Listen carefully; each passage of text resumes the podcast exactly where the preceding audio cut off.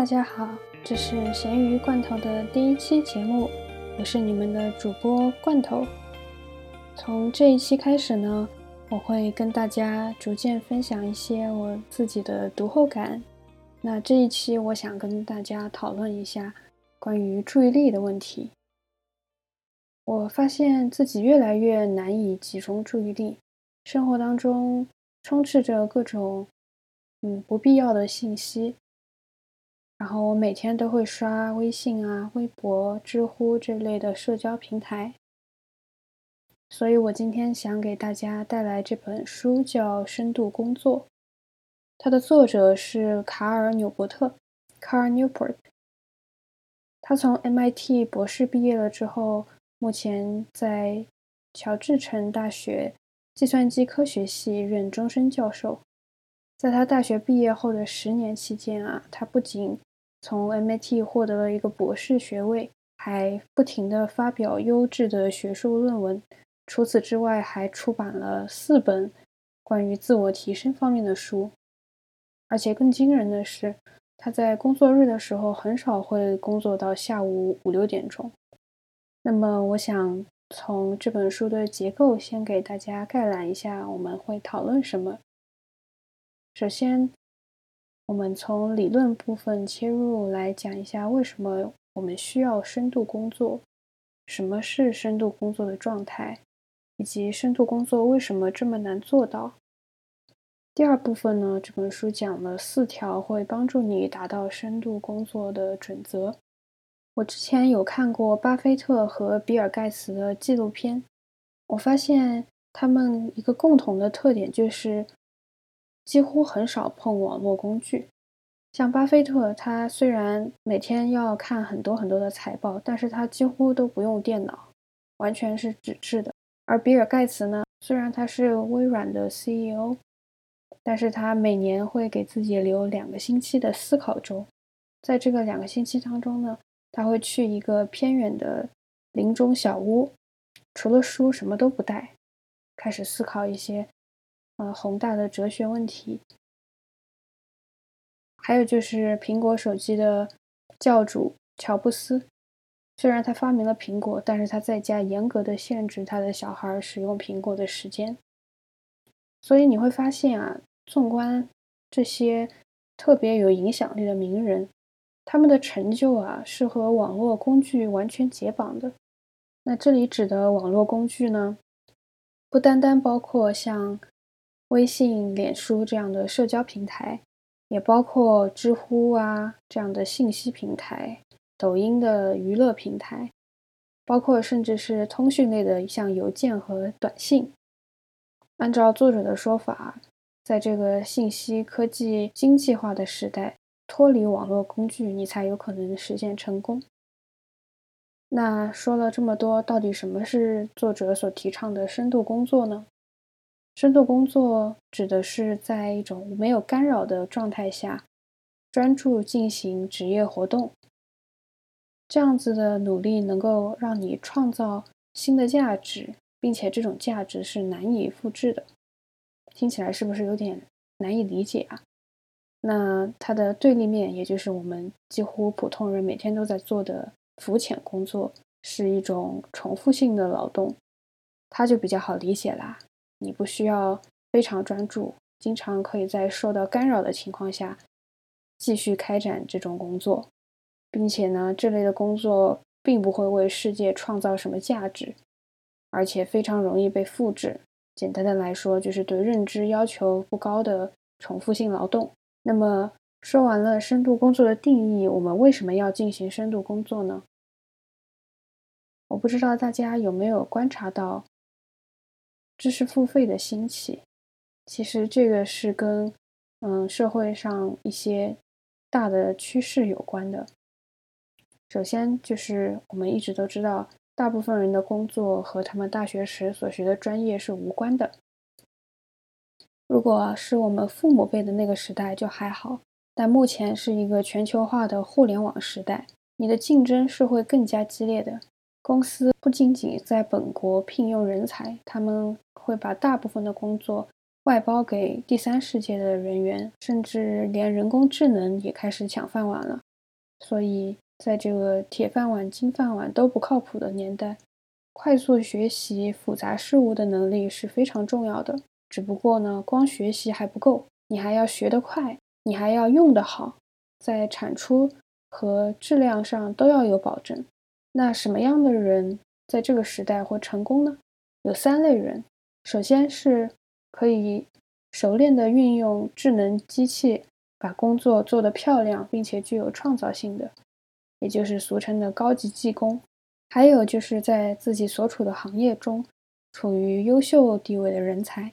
最后就是那些拥有资本可以投资前两类的。那介于这本书不是一本理财的书，所以我们就专注于前两类人。你会发现前两类人都需要深度工作的能力才能够创造价值。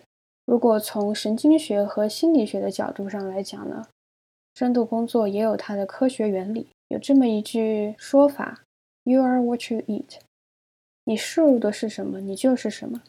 你的世界是你所关注的事物构成的，所以，当你的世界充满着网络工具，你就失去了关注点。生活当中都是这些琐碎的事情。那从心理学的角度上来讲呢，罗振宇经常爱用一个词叫“心流”。心流的意思就是你在完成某项艰难的任务当中，快要达到极限的时候，那个瞬间是最爽的。比你休闲的时候更能够带来满足感，这一点可能是略微反常识的。但我们人类在远古时代那种竞争激烈的环境下是需要一点刺激的。那既然深度学习这么好，为什么大家都不做呢？因为在现在这个时代啊，忙碌就代表生产能力，这是一种错觉。比如说工作的时候，你不停的收发邮件。这可能占据你每天工作一两个小时左右的时间，你的日程上堆满了要去开的会议，但这些会议其实第一跟你没有什么多大关系，第二也没有什么实际的产出，你只是看起来比较忙。而我自己离不开社交网络的原因，就是一种被需要和需要的感觉，我会觉得有人需要立刻联系我。我也觉得我需要去关注那些我认识的朋友们啊，以及 UP 主的动态。另外，在职场上，浮潜工作更简单，它是一种一刀切的工作。比如说，我发一个群会，大家都要来，这样我作为领导就不用去筛选这个会议跟谁有关。还有一个原因，为什么大家不使用深度工作，就是对科技的盲目崇拜。随着互联网的兴起，经济也腾飞了，这导致大家觉得互联网是一种非常神奇、提高生产力的工具。但其实，大部分的互联网工具就像赌场的老虎机一样，纯粹是娱乐产品。现在一些科技公司其实已经意识到了这一点，所以像亚马逊，他们内部很讨厌做 PPT，并且贝索斯有规定。大家都用 Word 文档，用最原始的方式把一件事情讲清楚。我们公司也慢慢的从 PPT 转移了，因为新上任的 CEO 认为我们有能力单单靠语言交流，并不需要使用花里胡哨的 PPT，浪费大量的时间调模板。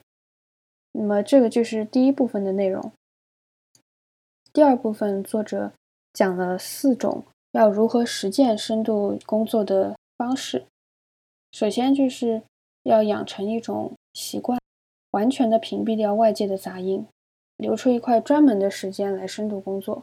但是它最小的时间单位至少一次要九十分钟，如果有条件的话，甚至是一整天更好。当你想要培养这种习惯的时候，要想好你要在哪里工作。在这一点上，作者建议。要花大手笔，像我自己会觉得去图书馆或者去咖啡馆做一整天，会比在家工作学习效率更高。那现在也有一些付费自习室的兴起，这个其实就是利用了人一种损失厌恶的心理，因为你支付了很小的一部分费用，所以你不允许自己没有产出。此外呢，还要想好你每次工作要多长时间，工作开始了之后要怎么样防止自己分心。作者特别提到，在每个工作日的结尾，你要给自己设置一个明确的终结点，这样子你会更有动力去完成。因为安逸时光会有助于你补充深度学习所需要的那种特别费脑力的能量。养成了习惯了之后，就不要轻易的去打乱。我特别受用的一点是，作者提出要像经商一样去执行，也就是说，你生活当中百分之八十的产出，可能只是有百分之二十的努力去撬动的。所以，你只要把关注点放在那些最重要的事情上，抓住能够把这一两件事情做好的指标，你就成功了一大半。可以准备一个醒目的记分板，以及定期复盘自己。深度工作的表现。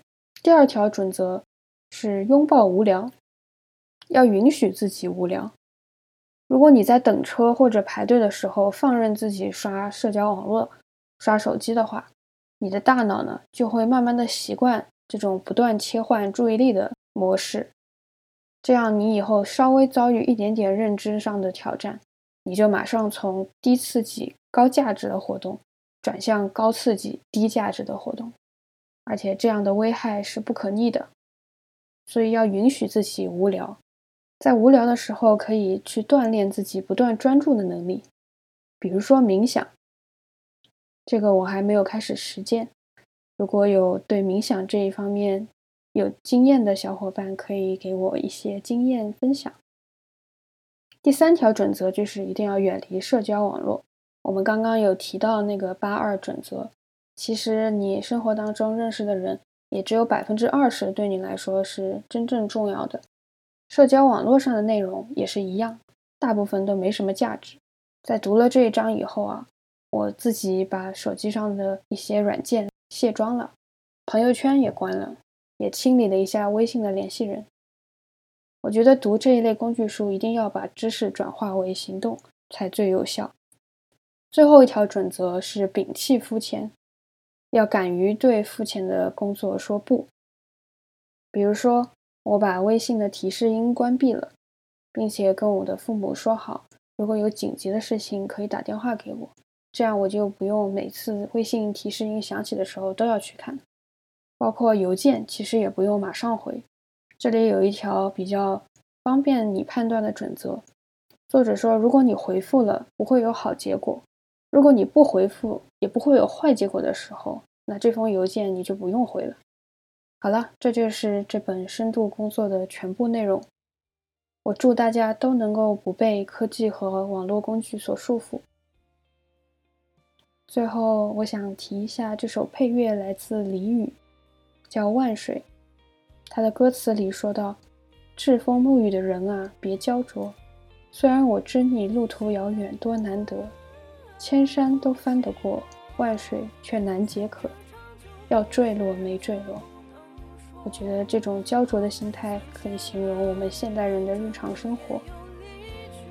所以祝大家找回专注力，在工作和生活中做个创造意义的匠人。下期再见。